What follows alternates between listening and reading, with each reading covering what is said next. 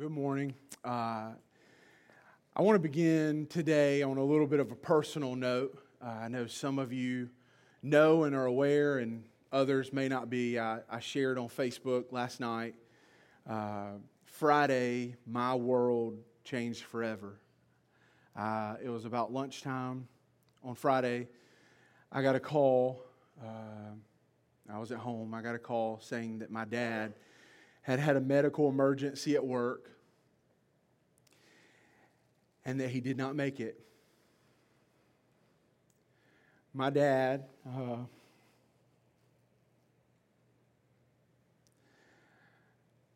my dad had a massive heart attack and was dead before the paramedics could get there.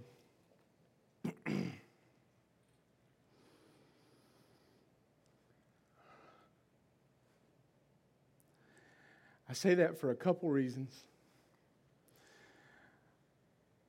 First, I want to say thank you. Your love is incredible. Thank you for the way that you've reached out to my family and the way that you've prayed for us.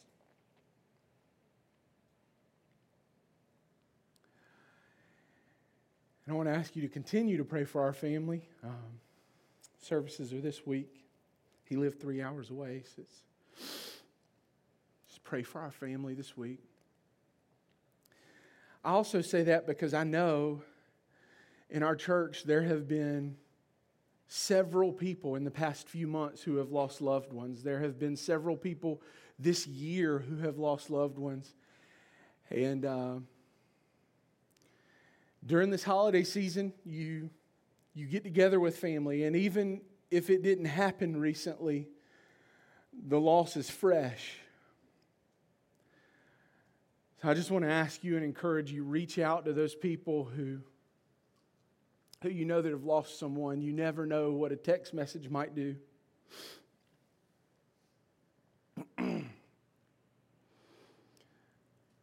the reality is, and I'm not going to spend a lot of time here. This is not a service about my dad. We're going to we're going to I'm going to preach today.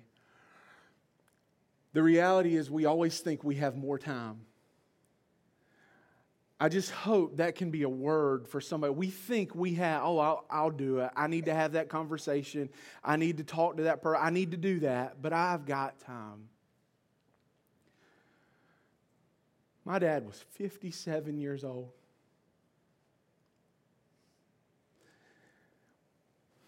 We thought we had 20 more years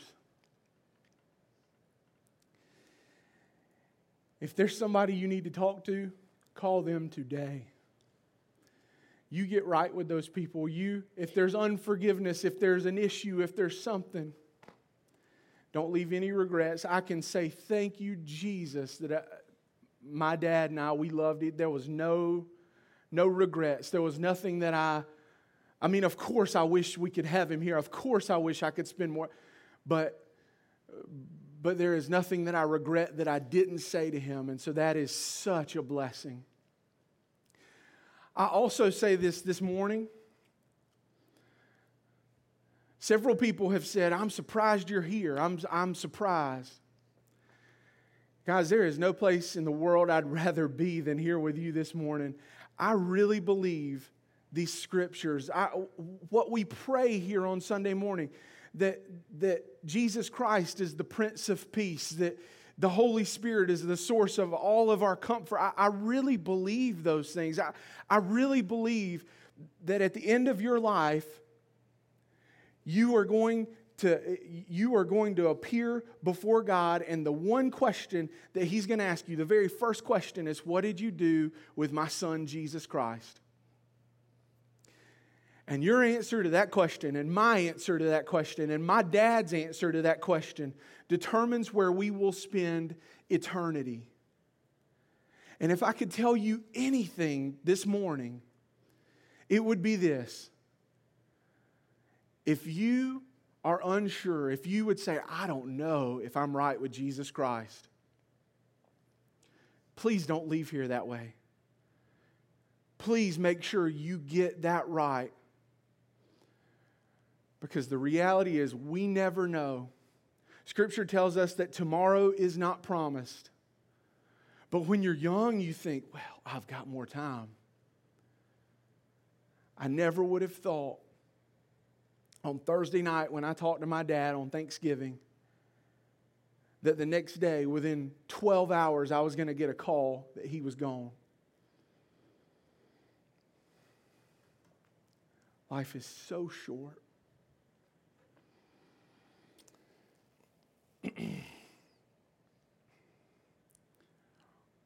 I'm going to talk about something now that doesn't make me cry, if that's okay. I want to talk to you about your niche.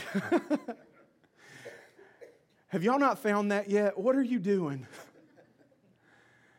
so, for the past few weeks, we've been talking about this idea that there is a place that God has for you. There is a sweet spot that you have a calling on your life. And we've been pinging off of Ephesians 2:10 for you are God's handiwork created in Christ Jesus to do good works which he prepared for you in advance. And so if you want to know what it is that I'm here for, what is my purpose in life, what is the calling of God on my life, then, then there are lots of places you can, you can go to Scripture, you can go to the Holy Spirit, but one of the uh, key places you can go is you can say, God, if I'm your handiwork, then your fingerprints are all over me.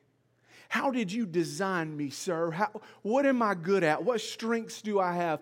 How did you wire me? And as we begin to look at all those things, we can see what it is that God wants us to do. The thing I've been saying is you were designed on purpose for a purpose. And so we've been looking at some of the indicators. Go ahead and put that acrostic up there. I, I even made it niche so you guys could remember this long after the series was over. Actually, I slash Pastor Jim, God bless him. And so uh, we've talked about natural abilities, individuality. That's so that's personality. Then we talked about charisma, so that is spiritual gifts. And then today I want to talk to you about heart. I want to talk to you about heart. Now this one is a little bit different than the other ones because this one has to do with our motivation. This one is about our energy, our passion. It's not necessarily what you do, but it's why you do it. What gets you energized? What gets you excited? What are you interested in and passionate in? And, and, so I found a scripture that I think perfectly encapsulates, you know, kind of the dichotomy here. It's Philippians 2 13. Here's what it says For God is working in you. That is such a comforting thought. If you know Jesus Christ as your Lord and Savior, God is working in you. Okay, what's He doing? He is giving you the desire and the power, the desire and the power to do what pleases Him. So today and every day, God is working in you, giving you the desire and the power to do what pleases him. The power is what we've been talking about for the past few weeks. The power that that's your spiritual gifts. That's your natural abilities. That's the things that God made you good at. That's what you have the power to do. The desire, that's what we're pinging off of today. The desire. That has to do with passions and interests, not just what can I do, but what am I excited to do? What do I have passion to do. Listen to this, so important. God made you so that your niche is also the place of your passion. Your niche is also the place of your passion. Now, that's good news. That's incredible news because we're all wired differently, and some of us get passionate about things that could others could care less about. Let me give you an example. If you would come to me this morning, you would say, Pastor Andrew, I just know I'm not a people person. They're okay, but I just don't like people. I get that a little bit. I really do. Guess where God's probably not calling you? He's probably not calling you to the usher ministry. Those are the people that stand on the doors, that have the nice little black polos on. Hey, good morning, welcome to the bridge. So glad to see you. Those are the people who welcome you in. Then you get to the, these inside doors and they say, uh, Hope you enjoy the service. And they hand you a little worship packet. Those are those people. I was at a store the other day. I, was at a, a retail store, and they had to call the customer service manager. So that means this is the person that represents the way that they treat customers in this store. She comes up to the front, and I can tell right from the beginning, I am a problem to her. I'm bothering, and I am trying to be nice. I'm trying to be very. It's almost Thanksgiving. So, hey, how you doing? Thank you so much. what? What do you want? Refund? You know, I mean, it was just like, I am so sorry I'm here. I had no idea. You know, today was such a bad day for you. Could you imagine? Have you ever been to a church where the people that were greeting you looked like they were baptized in vinegar? just hateful, mean. Guys, if you're not a people person, then God's not probably calling you to a place where you're going to interact with people. You know what your team is? Your team's the setup team, okay? You're the 6:30 guy, all right? You do have to get a hug from Pastor Andrew if you come that early, but other than that, you don't have to talk to people. Now, let me bring some balance to this. Am I saying that God will never call you out of your comfort zone? No, I'm not. Am I saying that God never stretches us, that there are things that we're not passionate about or interested in, but God wants us to do any? Yeah, absolutely. God stretches us and, and brings us out of our comfort zone. But our niche is also our place of passion. And so I'll put this question to you this morning What are you passionate about? What lights your fire? What excites you? What are you passionate about? Now, I realize that's a big question, but you are a more passionate person than what you realize.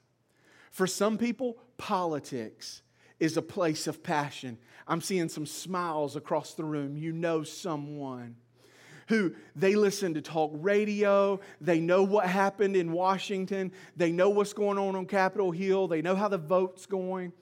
I love Nicole's Grammy. Her Grammy is as sweet as she can be. She's a little 80 some odd year old lady, and she's always so nice and so loving. But she knows in Nicole's family, there is a difference of political opinion. And so, if politics ever comes up, that is a source of passion.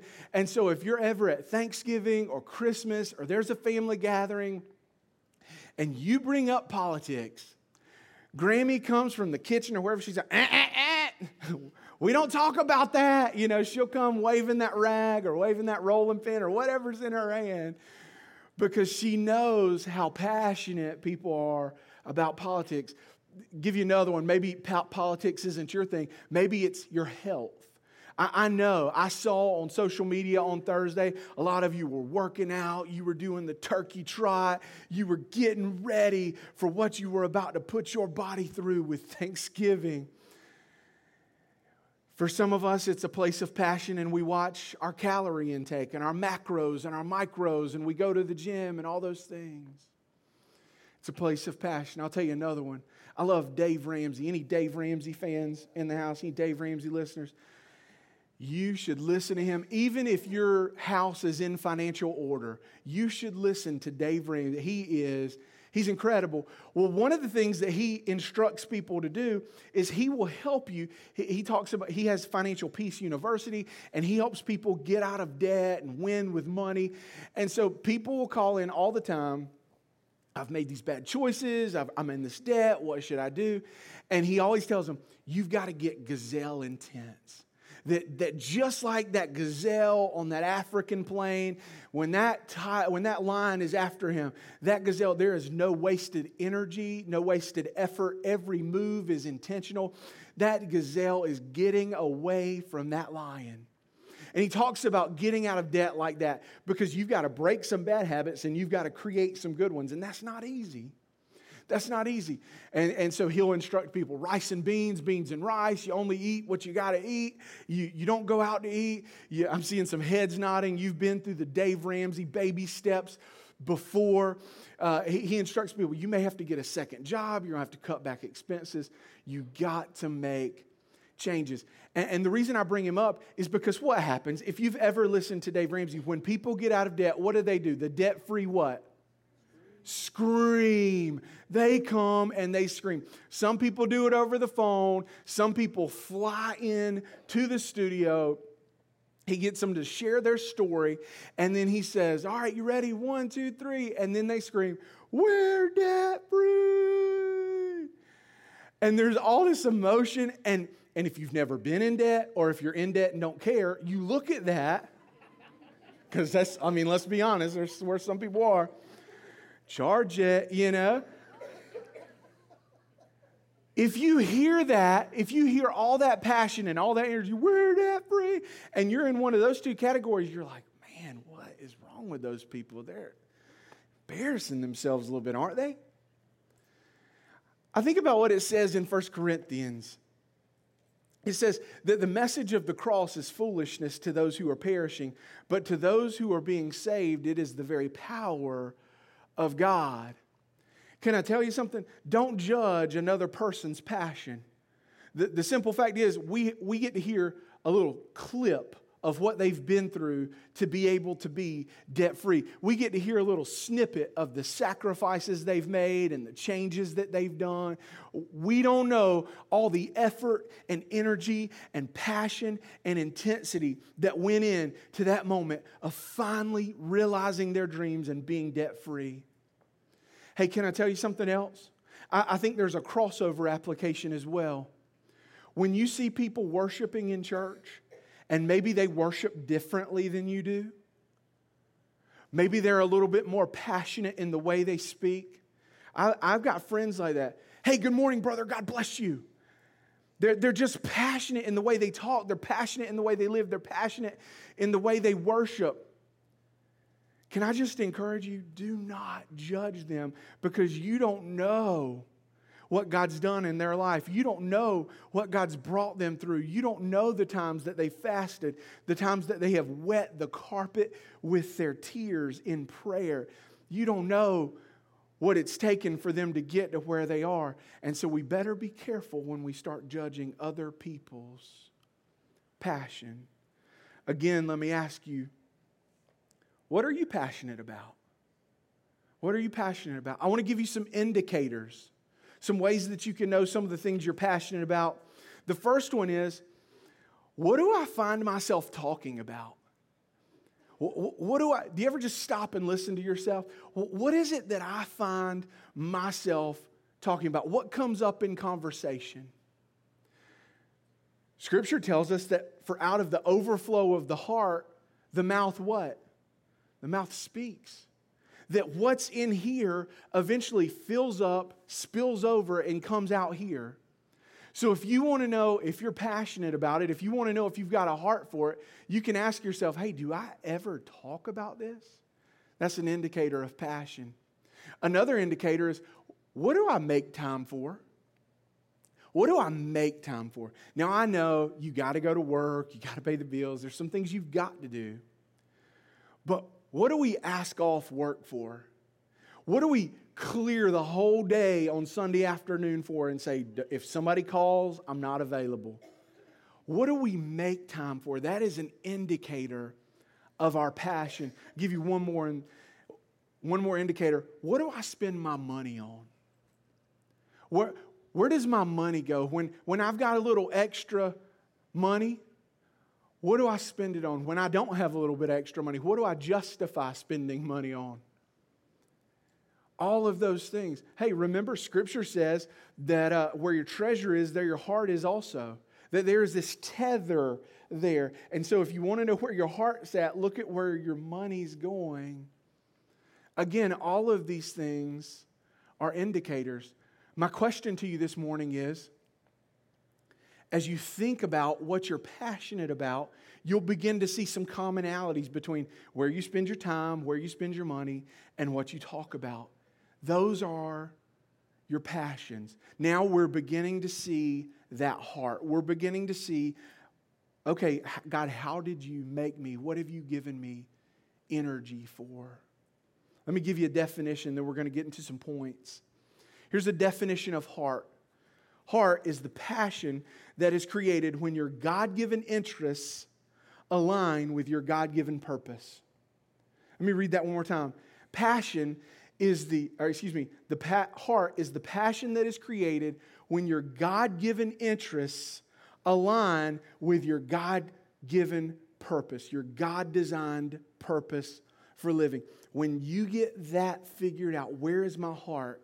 Then you have got a very strong indicator as to your niche. So let me give you three things to do with your heart. Just very practically, three things to do with your heart. Number one, get a heart transplant. Get a heart transplant. When we talk about heart, we're talking about the seat of our mind, our will, and our emotions. We're talking about all of who we are. When someone says, Oh, you've got such a good heart, they're saying that at your core, you are a good person. Not that you've got a good heart and that everything else about you is wrong. So the heart is all of who we are. Yet look at how Scripture talks about our heart. Jeremiah 17 9 says this The heart is deceitful above all things and desperately wicked. Who can know it? That's true. For me, for you, for every person we will ever come in contact with, the heart is desperately wicked and deceitful. Now, I know what you're thinking right now. Pastor Andrew, I just spent Thanksgiving with my grandma. And I believe that that's true about most people, but it is not true about my grandma. My grandma has a good heart. You're wrong. It's desperately wicked and it's deceitful. And I'm sorry you had to learn that at church this morning. Here's why. Here's why that's the case for all of us. Go up a few verses, verse 5. Here's what it says Thus says the Lord Cursed is the man who trusts in man and makes flesh his strength, whose heart departs from the Lord. So, so, what the prophet Jeremiah is teaching us here is that our heart departs from the Lord whenever we put our trust in flesh, when we put our trust in us, when we think, I can do it. No, no, no, I, I can handle it. I'll just do more good things than bad things. I, I, I can trust in me or I put my trust in someone else. If you put your trust anywhere but in Jesus Christ, that trust is misplaced. And Jeremiah says, if you've done that, then your heart has departed from him. So here's what we got to do you and I, grandma, all of us, we need a heart transplant. In scholarly circles, they talk about the great exchange. That there is this great exchange that Jesus Christ will make with us. 2 Corinthians chapter 5, verse 21 describes it. It says this God made him who had no sin. Who's that? Jesus. God made him who had no sin, that's Jesus, to be sin for us. God made Jesus to be sin for us so that in him we might become the righteousness of God. Th- this incredible thing happened. Jesus Christ came to this earth. He lived a perfect, sinless life. He held on to righteousness. You and I, we came and we sinned. And what's more than that? We rebelled. There, there are some things, that, and I'll just put me on the spot. There are things that I've done that I knew were wrong, and I did it anyway because I just wanted to do it more than I was concerned about it. We have all sinned. We've rebelled. We've given in to idolatry. We are desperately wicked. I know we don't like to think of ourselves in those terms, but according to the way God views humanity, if we've put our trust anywhere but in Jesus Christ, it's deceitful, it's desperately wicked, we are sinful, and we deserve hell. Every single one of us, we deserve eternal punishment. But here's the exchange that Jesus Christ made with us. On that cross, he bore all of our sin on himself. He paid the debt that we could not pay. And because of that, now He's willing to, to make this exchange, this great exchange, where He will impute to us His righteousness and He will take on all of our sins. He bore all of our sins on that cross at Calvary, and now He has given us all of His righteousness. He has given us his righteousness. So now, now when we stand before God on that last day and he looks at us, he sees the righteousness of Jesus on us. He sees the blood of Jesus on us, and he says, Well done, my good and faithful servant. Again, not because anything we did, but because Jesus was willing to make an exchange with us. He was willing to have a heart transplant. Now, hear me. I know there are also some who are here today, and you know Jesus as your Savior. But you've come in this morning and you've got a sad heart or a lonely heart or an unforgiving heart, a frustrated heart. And you need a heart transplant as well this morning. You need a fresh start. You need forgiveness. You need Jesus. Look at what he tells us in Proverbs 23 26. It says this My son, give me your heart and let your eyes delight in my ways. I'll make the change with you. That's the promise that Jesus makes us. But it all starts where? With where our trust is. That heart transplant. So that's point number two. Trust God with your heart. Trust God with your heart. Proverbs 3 5 and 6 says this Trust in the Lord with all your heart. Trust in the Lord with all your heart. That means wholly and securely. That means no plan B, not looking back. There's no other alternative. I am trusting God. Okay, Pastor Andrew, how do I do that? Let's keep reading. Trust in the Lord with all your heart and lean not on your own understanding. In all your ways, submit to Him, and He will make your paths straight. God does this amazing thing when we come to Him, when we put our trust in Him. We don't have to go in circles. We don't have to, have to expend a bunch of energy and it's sideways energy and it's never getting us anywhere. Scripture tells us that the steps of a righteous man are ordered, that God will lay out our path and make it straight.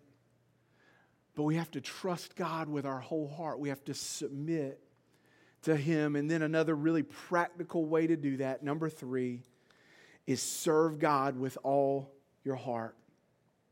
Serve God with all your heart. That is a phrase that is repeated over and over again in Scripture. I gave you a couple Scripture references, there are more. 1 Samuel 12 20, Romans 1 9, Ephesians 6 7. I, I just wanted to give you those if you wanted to look those up later. Let me read you one example from Deuteronomy 11, 13 through 15. Here's what it says So if you faithfully obey the commands I'm giving you today to love the Lord your God and to serve him with all your heart, if you'll serve him with all your heart and with all your soul, then I will send rain on your land in its season, both autumn and spring rains, so that you may gather in your grain, new wine and olive oil I will provide grass in the fields for your cattle, and you will eat and be satisfied. Anybody here this week thought, I wish there were some grass in the fields for my cattle? Jesus is promising. No, just this was an agricultural society. So, so what God is promising them here, what God is promising these Israelites is if you'll do some things, I'm going to bless you uh, you're going to eat and be satisfied.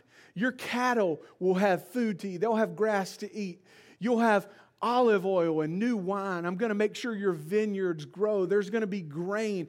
I'm going to bless you. Hey, here's one that was so important to them. You're going to have autumn and spring rains. You think about it, we have no control over when it rains. If we did, it would never rain on Sunday. I promise you that I would pray that rain away. We don't have control over when it rains, neither did these people. And God says, I will bring rain in its season so that your crops will grow. I am going to pour out blessings on you. This is a promise of God, but it comes with a premise. It's a promise with a premise. One of the ways you can know that when you read Scripture is if you see if then. If my people who are called by my name, then. What's right here as well, it says, so if, that's verse 13, then verse 14 says, then. Then I will bless you. I'll pour out all these blessings on you. I'll, I'll bless you agriculturally because that's the way you really want me to show up for you. That was true for these people in Deuteronomy. But look at the condition. If you faithfully obey the commands I'm giving you today. What were the commands? To love the Lord and to serve Him with all your heart. Guys, sometimes we make this stuff so complicated. God, what can I do? How can I make my path straight? How can I follow you with my whole heart? How can I love the Lord, serve Him with all your heart? We make it so difficult. God says, if you want to experience all these blessings, obey the commands. What were the commands? They could be boiled down to two things. Again, I know I'm repeating myself. Love the Lord, serve Him with all your heart. So, how do I know when I'm serving God with all my heart? One word enthusiasm. It won't necessarily always be easy. It won't always be something you, you necessarily want to do. You won't always get the warm fuzzies and the chicken skin. Yeah. But when I'm serving the Lord in my niche, there will be enthusiasm. There'll be enthusiasm. Because when you're doing what you love to do, nobody has to motivate you or check up on you or challenge you. We are driven to get better at those things that we're passionate about. We really are. Here, here's another flip side of this coin people rarely excel at things that they're not passionate about. If I don't care about it, I, okay, you can be better than me. People rarely excel at things that they're not passionate about. So, enthusiasm. I thought it was so cool. I looked up the root word for enthusiasm, and it's in theos. Can we put that up there on the screen? Yeah, in theos. That's the root word for enthusiasm. You know what it means? In God. In God. When I'm in God, I'll have enthusiasm. When my, when my God given interests line up with my God designed purpose. When I'm, when I'm in that place of my heart, when I'm in that place of my passion, when I'm in my niche, there will be enthusiasm. I want to close with, with this story. There was a young man, and I want to be careful not to give too many details. There was a young man several years ago who was just a stud football player. He was, he was absolutely incredible. He was in high school, a high school kind of in the area, bad to the bone. This guy had size, strength, speed, vision, quickness, all, all the things that just make coaches salivate. He was offered by a plethora of colleges. I don't even know how many, and I don't want to tell you wrong, but there were a bunch of colleges that offered this young man a scholarship. Well, he had all the potential in the world. I'll tell you how much potential he had. Nick Saban, head coach of the University of Alabama, Crimson Tide. Even if you're not a football fan, chances are you have heard that name, Nick Saban. You at least know the University of Alabama is normally pretty good at football. Nick Saban came to Eastern North Carolina during the school day to meet face to face with this young man. You've got to be pretty good for Nick Saban to come to your doorstep. Nick Saban comes, makes his pitch. Young man, kind of fast forward here. Young man ultimately decides to go to a school in North Carolina, wanted to be closer to home. First year, he redshirted. Okay. Uh, folks around here were excited, but we understood, you know, sometimes you have to do that. Sometimes you, you know, you need to learn the scheme or the system. Or next year, he wasn't redshirt. He didn't do anything. He's third string.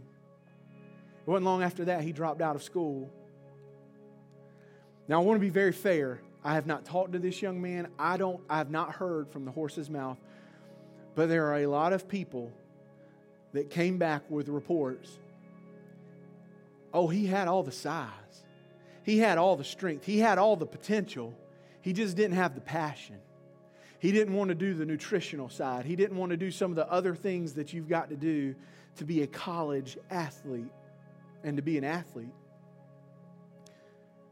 All the potential in the world won't make up for a lack of passion, won't make up for it.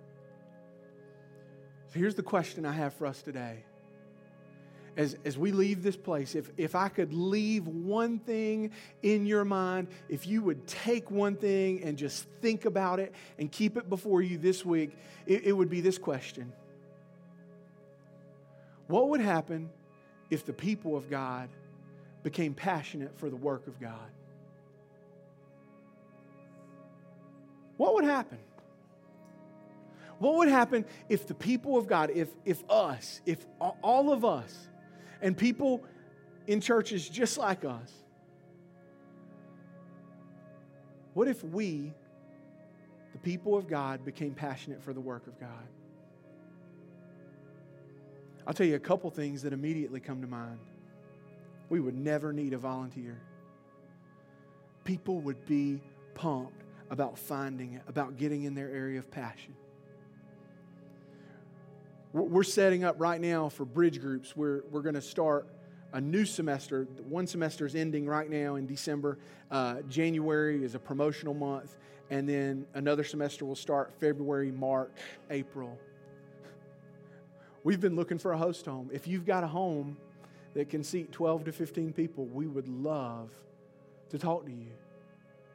We wouldn't, we wouldn't be dealing with those kinds of things. If, if the people of God if all of us. Now, I know, please don't take this as a critique. There are some of you that are very passionate and you're doing a lot of things that, that nobody but Jesus knows about. So I'm not. Tell you what else would happen. We would see unbelievers on the street and we'd launch into our testimony and we would launch into the gospel appeal. And there's a hey, hey, I've already had two other people. Wes and Danny already talked to me this morning about Jesus. we would be saturated in the gospel if the people of God became passionate about the work of God. So I want to ask you, what are you passionate about? God gave you that thing for a reason to do something with it. Maybe here at the church, maybe at the food pantry in town, maybe at the Salvation Army in Goldsboro. But God gave you a passion for a reason. Let me pray for us. Heavenly Father, thank you that during this series we have been reminded time and time again that nothing about us is on accident. Nothing about us caught you by surprise. God, you love us and, and you love us so much and you care for us so much and you care for your kingdom so much that you made sure that you wired us and knit us. We are the work of your hand. We are your masterpieces. So, Father, I just pray for each and every person under the sound of my voice that we would begin to wrestle with what exactly is it that I'm passionate about. And then, God, help me to serve you with all of my heart, using that passion in some way so that my, my life would be marked by enthusiasm. My life would be marked by being in God. I can't imagine a more fruitful or fulfilling life for any of us, any person, me included, than to find our passion and use it for your glory. God, I just pray for, um, I pray for us as we go from here. Keep us safe. I pray, Father, uh, that as we prepare to come back next week, that you would prepare our hearts as we close out this series. And Lord, I pray that your Holy Spirit would begin to speak to us and give us wisdom about how it is we can serve you in our world today. Pray all these things in Jesus' name, and everyone said, Amen.